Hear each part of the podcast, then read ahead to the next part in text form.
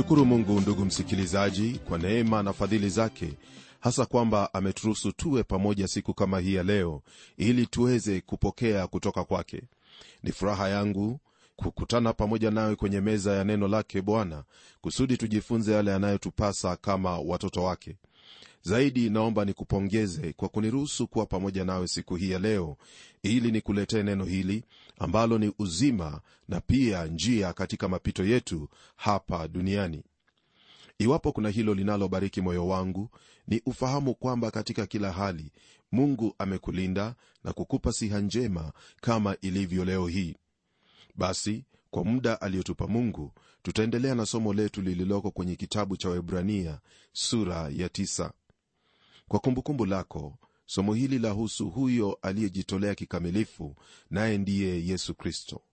Somo letu laanzia kwenye aya ya 25 ya sura ya 9 ya kitabu cha waebrania hadi sura ya 1 aya ya 19 maandiko matakatifu yasema hivi kwenye aya ya 25 wala si kwamba ajitoe mara nyingi kama vile kuhani mkuu aingiavyo katika patakatifu kila mwaka kwa damu isiyo yake naye aliingia humo mara moja kwa mwaka. Katika hili tuendelea kuona yafuatayo kwenye aya ya 26 kama ifuatavyo. Kama ni hivyo ingelipasa kuteswa mara nyingi tangu kuwekwa msingi wa ulimwengu. Lakini sasa mara moja tu katika utimilifu wa nyakati amefunuliwa azitangue dhambi kwa dhabihu ya nafsi yake. Kama aya hii isemavyo kristo alifunuliwa kwa sababu hiyo moja kwamba katika utimilifu wa nyakati mara moja tu atoe nafsi yake kuwa dhabihu na kwa njia hiyo kutangua dhambi zetu. Ni baraka kufahamu kwamba mwokozi wetu alijitoa jinsi ambayo sisi nasi twahitaji kujitoa kwake kwani huo ndiyo upendo halisi. Kujitoa kwetu si kwamba ni dhabihu bali ni kuthamini huo upendo wake usiokuwa na kifani kwenye aya ya 27 neno la bwana laendelea kutujulisha haya. Na kama vile watu wanavyowekewa kufa mara moja na baada ya kufa hukumu. Mauti msikilizaji ni kawaida katika maisha ya mwanadamu. Kila mtu ambaye hajamwamini mara mauti yanapomfikia basi kinachofuatia ni hukumu kama mauti ya kristo hayawezi kukuokoa basi hakuna chochote mbele yako kinachoweza kukuokoa kutokana na hukumu yake mungu. Namshukuru mungu kwamba si watu wote wameandikiwa kufa. Naam imewekewa mtu kufa mara moja lakini kuna hao ambao hawatakufa. Kuna hao wazee ambao husema wanasubiri wafe ili waingie katika uwepo wake mungu lakini kuna wazee wasio na haraka ya kufa bali wamngojea bwana ikiwezekana aje wakiwa hai. Naamini kwamba wewe msikilizaji ungependa kusubiri hata katika uzeeni mwako ama ikiwa wewe ni mzee ungependa kumwona bwana yesu akitelemka katika mawingu na hivyo kuingia katika utukufu bila kufa kwa msingi wa tumaini tulilo nalo kwamba kristo yarudi kuwachukua walio wake ndiposa nasema kwamba watamani kumsubiri yesu kristo umwone akija mawinguni na katika kuja kwake mawinguni hapo ndipo utapokelewa au kunyakuliwa na yeye. Ndugu msikilizaji hilo ndilo jambo ambalo twasubiria liweze kutendeka. Tunapogeukia kwenye aya ya 28 neno laendelea kutwambia haya kadhalika kristo naye akiisha kutolewa sadaka mara moja azichukue dhambi za watu wengi atatokea mara ya pili pasipo dhambi. Kwa uokovu andiko hili msikilizaji halineni kuhusu kunyakuliwa bali kuja kwake kama mtawala na hakimu wa ulimwengu. Elewa hili kwamba waumini hawatahukumiwa pamoja na hili atakapotokea mara ya pili hatashughulikia swala la dhambi wala kutembea katika galilaya au yerusalemu bali aja kutekeleza hukumu. Kwa hivyo kwa ujasiri wote twaweza kusema kwamba kuna sehemu mbili tu ambako dhambi zako zaweza kuwa. Aidha dhambi zako zaweza kuwa juu yako wewe mwenyewe au kwake yesu kristo. Ikiwa hujamtumaini kristo au kukubali dhabihu yake ikiwa yeye si mwokozi wako na mkombozi wako ikiwa hana mamlaka juu yako basi hakuna chochote kilicho mbele yako isipokuwa hukumu mbele ya kiti kikuu cheupe cha enzi. Hakuna yeyote atakayesimama mbele ya kiti hicho atakayeokoka ila kila mmoja atapewa nafasi nzuri ya kuwasilisha kazi zake nao watatambua kwamba mungu alikuwa sahihi tangu jadi. Nami nina ujumbe kwako ndugu yangu kwamba mungu daima ni sahihi kwa hivyo leo hii ikiwa dhambi zako zi juu yako yaani haujamwamini bwana yesu kristo na kazi hiyo aliyokuja kutenda ni vyema ufanye uamuzi wa kumwamini bwana yesu kristo hata sasa hivi. Hakuna lolote liwezalo kuziondoa dhambi zako isipokuwa kumwamini huyo yesu kristo aliyejitoa nafsi yake ili wewe pamoja nami tupate kusafiwa na kuwa na haki mbele zake mungu kristo atakapotokea mara ya pili pasipo dhambi ina maana kwamba atakamilisha uokovu aliyouanzisha kumbuka hili msikilizaji wangu kwamba uokovu huu katika ngeli tatu. Tunaokolewa na tutaokolewa. Hili ndilo twalisoma kwenye kitabu cha waraka wa kwanza wa yohana sura ya tatu aya ya pili isemayo hivi. Wapenzi sasa tu wana wa mungu wala haijadhihirika bado tutakavyokuwa lakini tunajua ya kuwa atakapodhihirishwa tutafanana naye kwa maana tutamuona kama alivyo. Nam hiyo itakuwa siku kuu itakuwa siku kuu kwako wewe kama vile itakuwa kwangu. Hakika mungu hajamaliza kazi yake ndani yetu na pia katika maisha yetu. Zaidi ni kwamba kristo atatokea mara ya pili pasipo dhambi ili atuokoe hasa wale waliomwamini. Dhambi ameishughulikia lakini kwako wewe ambaye hujamwamini basi hukumu ya kusubiri. Baada ya kuona haya yanayohusu hukumu twageukia sura ya kumi ambayo mada yake ni himizo. Hii ni kwenye msingi wa dhabihu hiyo kuu na bora aliyoitoa bwana wetu yesu kristo. Neno la mungu lafungua sura hii ya kumi kwa kusema hivi kwenye aya ya kwanza. Basi torati kwa kuwa ni kivuli cha mema yatakayokuwa wala si sura yenyewe ya mambo hayo kwa dhabihu zile zile wanazozitoa kila mwaka daima haiwezi wakati wowote wa kuwakamilisha wakaribi yao mwandishi alipokuwa akimalizia sura ya tisa asema kwamba ikiwa kristo alishindwa kutuokoa kwa mauti yake katika kuja kwake mara ya kwanza basi hakuna kinginecho bali hukumu pekee.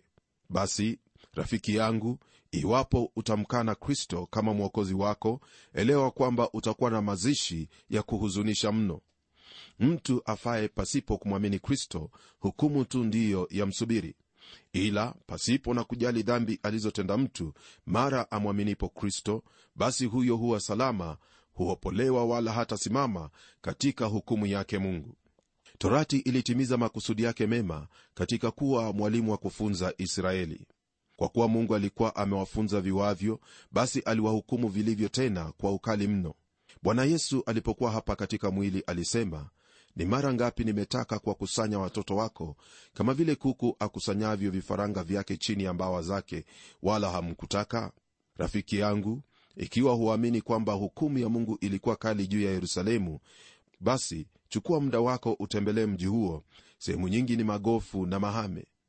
Ni mara ngapi mungu amejaribu kuwakusanya watu wake aliyowachagua aliwapa agano la kale lililokuwa na mafundisho kuhusu tambiko za hema ya kukutania linganisha mwanga waliokuwa nao na jinsi mababu zetu walivyoishi kwa wakati ule.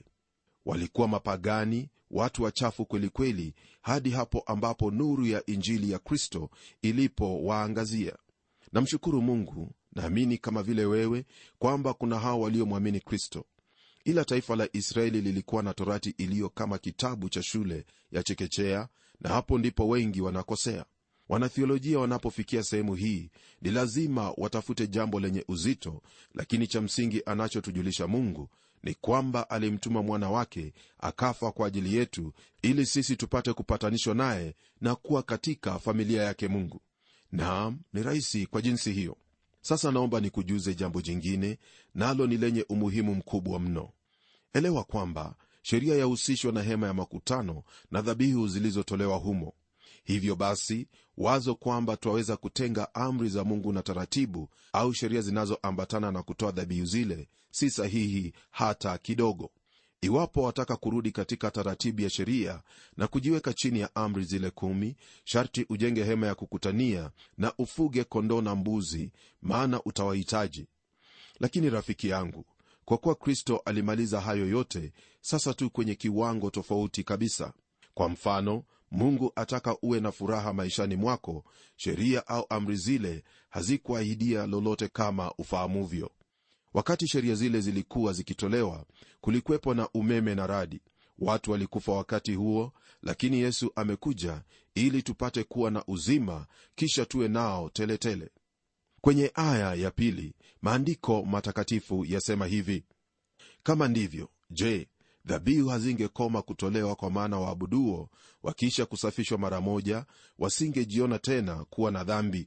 Kimsingi ni kwamba iwapo dhabihu hiyo iliyotolewa ingelitoa kujiona kwao kuwa wenye hatia au wenye dhambi basi dhabihu moja ingelitosha.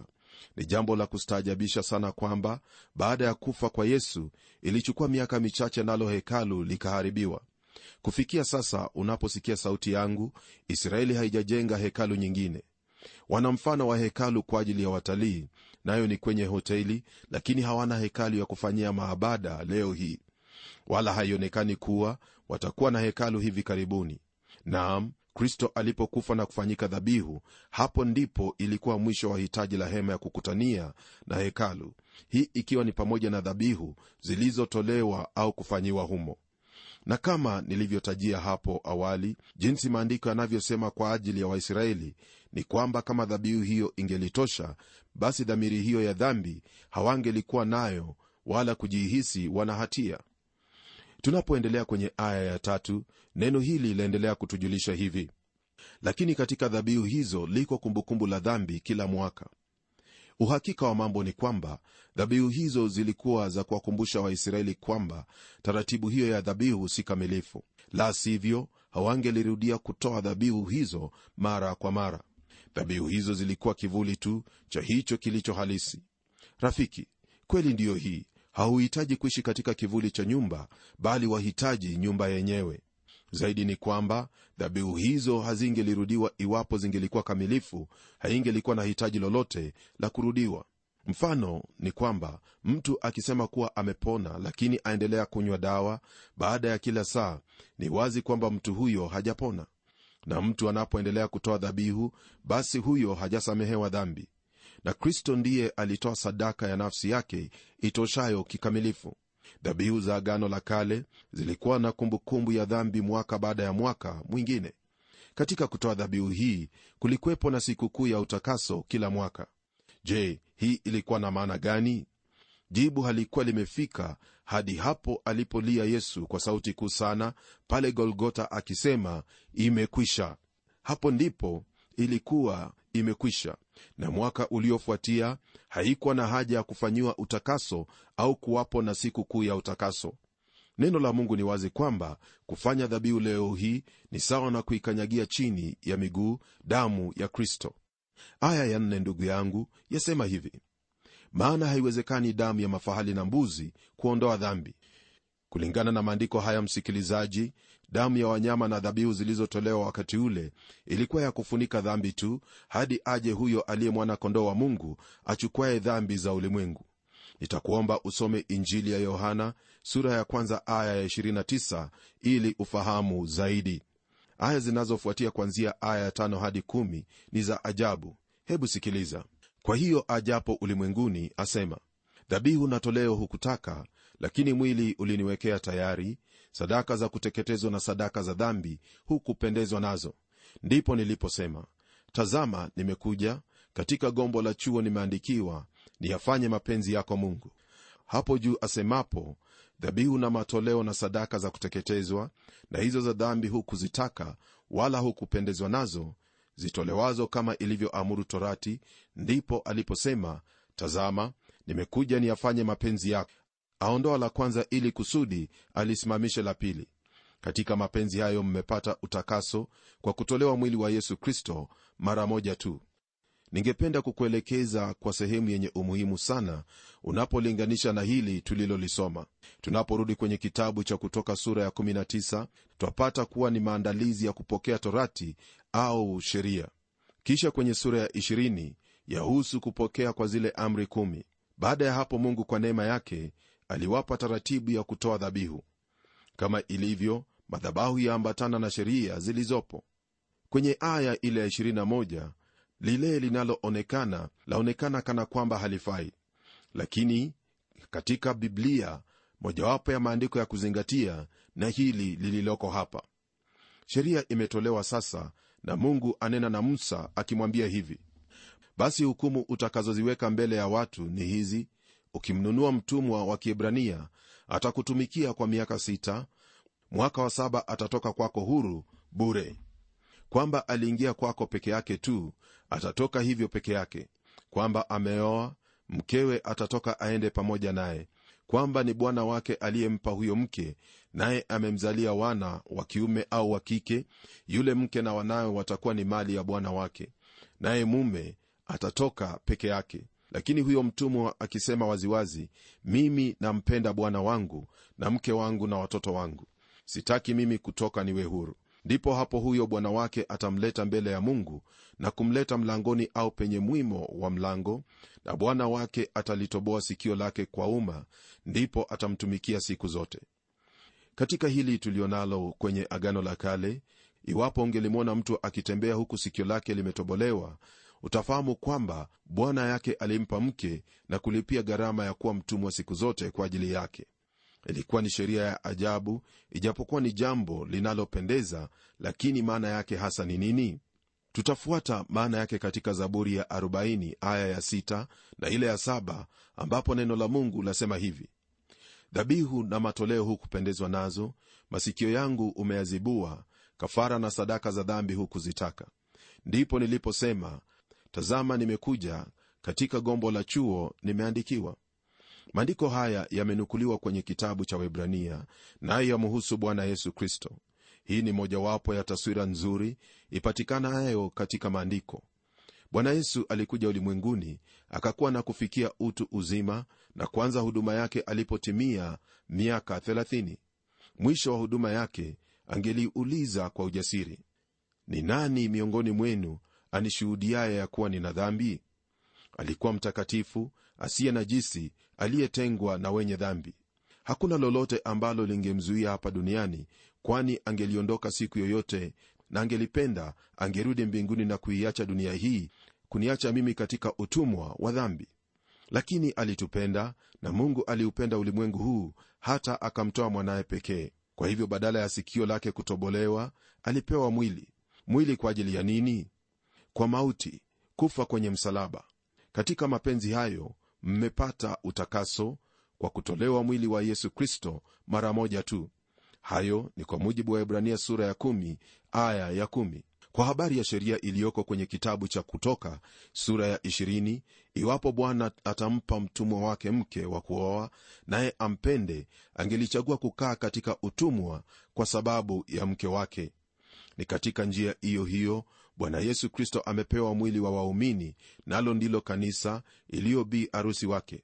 Katika sura ya 17 aya ya 9 katika sala ya kristo kwenye kitabu cha injili ya yohana asema hivi mimi nawaombea hao siuombei ulimwengu bali hao ulionipa kwa kuwa hao ni wako.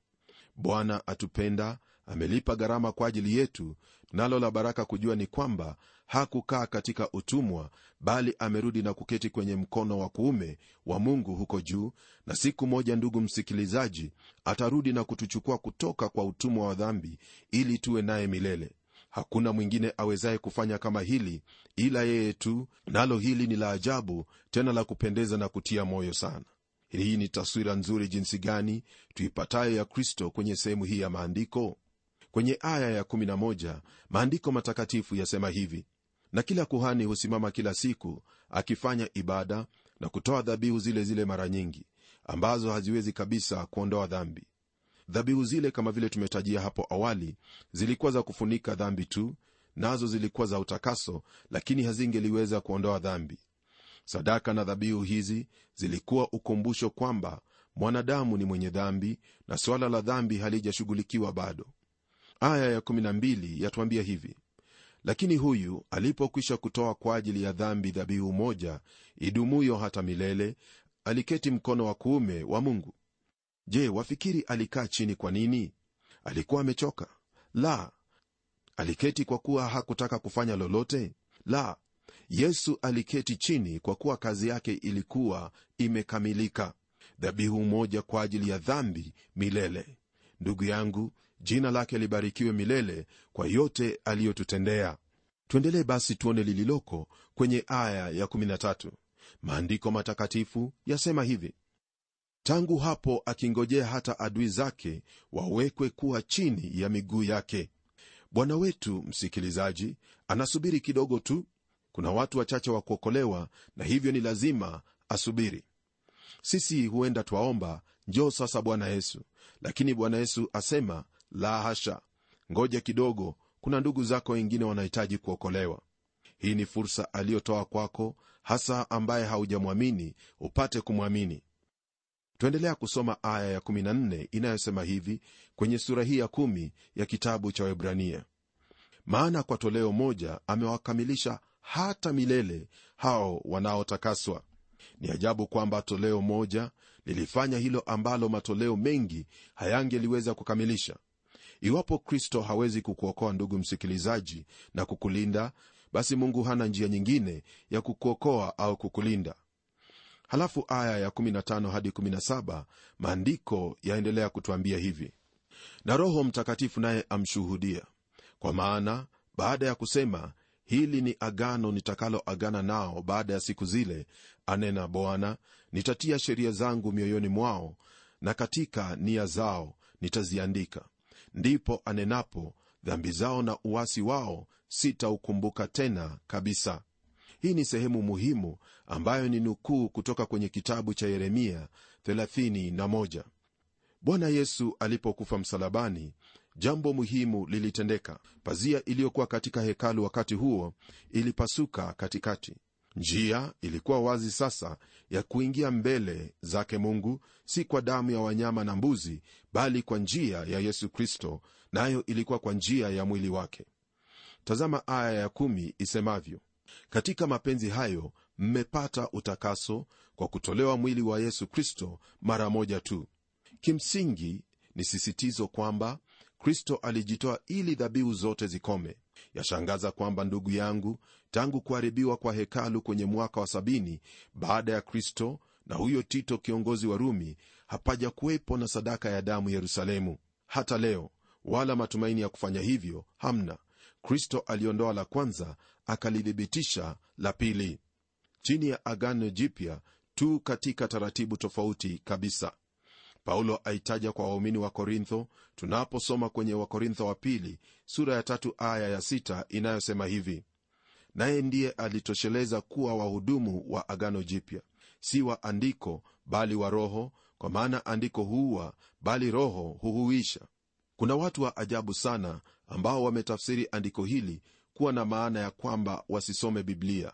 Wao husema kwamba biblia ni andiko na ni roho ndiyo huuisha, ila andiko au aya inayofuata yaweka baina maana ya maandiko hayo. Hivi ndivyo neno lasema. Basi ikiwa huduma ya mauti iliyoandikwa na kuchorwa katika mawe ilikuja katika utukufu hata waisraeli hawakuweza kuukazia macho uso wa musa kwa sababu ya utukufu wa uso wake nao ni utukufu uliokuwa ukibatilika. Bila shaka hii yanena kuhusu amri zile kumi zilizokuwa na huduma ya mauti. Rafiki yangu sheria haikumwokoa yeyote. Itakuwa maana ya kuweka chini ya hukumu ya mungu. Ni roho mtakatifu ndiye anahuisha. Na wewe pamoja nami twaishi katika siku hii ambayo roho mtakatifu ndiye anatuhuisha sisi anatuongoza na kutuonyesha mapenzi ya mungu. Aya ya18 yatuambia haya. Basi ondoleo la hayo likiwapo hapana toleo tena kwa ajili ya dhambi. Fahamu hili ndugu yangu kwamba taratibu ya toleo la dhabihu lilianza na habili na kutamatishwa na mauti ya kristo. Na kwa aya hii sehemu ya mafundisho yamefika mwisho. Sasa kuanzia aya ya19 twapata hayo ambayo ni ya utendaji na yanena kuhusu wajibu na manufaa hasa himizo. Aya ya19 yasema haya basi ndugu kwa kuwa tuna ujasiri wa kupaingia patakatifu kwa damu ya yesu ujasiri ambao neno la mungu lanena hapa ni ujasiri wa kuzungumza wala si kiburi. Sasa tazama kwa umakini. Je twaingiaje katika patakatifu yani katika uwepo wake mungu? Ni kwa damu ya yesu ndugu yangu hivyo ndivyo ilivyo. Tuna njia ya kumwendea mungu nalo ni kwa hilo alilolitenda bwana wetu yesu kristo. Tusichague njia nyingine kwa kuwa njia yako haiwezi kukusaidia bali tuifate njia yake mungu nasi tutafurahia mema ya agano jipya. Hebu natuombe nakushukuru ewe mungu uliye baba wa bwana wetu yesu kristo kwa kuwa hakuna mungu aliyetujali upeo na anayeendelea kutujali hata siku ya leo. Nakushukuru kwamba umetuwezesha mimi pamoja na msikilizaji kuweza kusikia haya ambayo yanatupasa katika maisha yetu hasa ufahamu wa hilo alilolitenda kristo na jinsi ambavyo twahitaji kuthamini yote ambayo kristo alitutendea. Najua kwamba ndugu yangu amepokea neno hili kama vile mimi pia nimelipokea na hivyo twakuomba utusaidie tutembee katika upya wa maisha na kuhuishwa na roho wako ili jina lako lizidi kusifiwa na kubarikiwa haya yote nimeyaomba katika jina la yesu kristo aliye bwana na mwokozi wetu. Amen. Ndugu yangu imekuwa ni baraka kubwa sana kuwa pamoja nawe na hasa kupokea kutoka kwa mungu kutokana na maandiko hayo matakatifu. Naamini kwamba tutakuwa pamoja tena kwa wakati mwingine kama huu ili tujifunze zaidi ya kristo na zaidi ya hayo ambayo mungu ametutendea.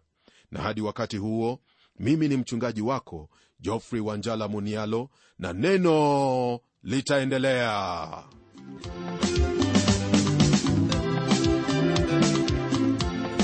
Kufikia hapo msikilizaji wangu najua kwamba baraka umezipokea. Na iwapo una swali au pendekezo uitume kwa anwani ifuatayo. Transworld radio sanduku la posta ni 21514 nairobi. Kisha uandike code namba ambayo ni 00505 kenya. Nitarudia tena. Transworld radio sanduku la posta ni 21514 nairobi. Kisha uandike code namba ambayo ni 00505 kenya hebu tukutane tena kwenye kipindi kijacho kwa mibaraka zaidi. Ni mimi mtayarishi wa kipindi hiki pamela omodo nikikuaga kwa heri. Na neno litaendelea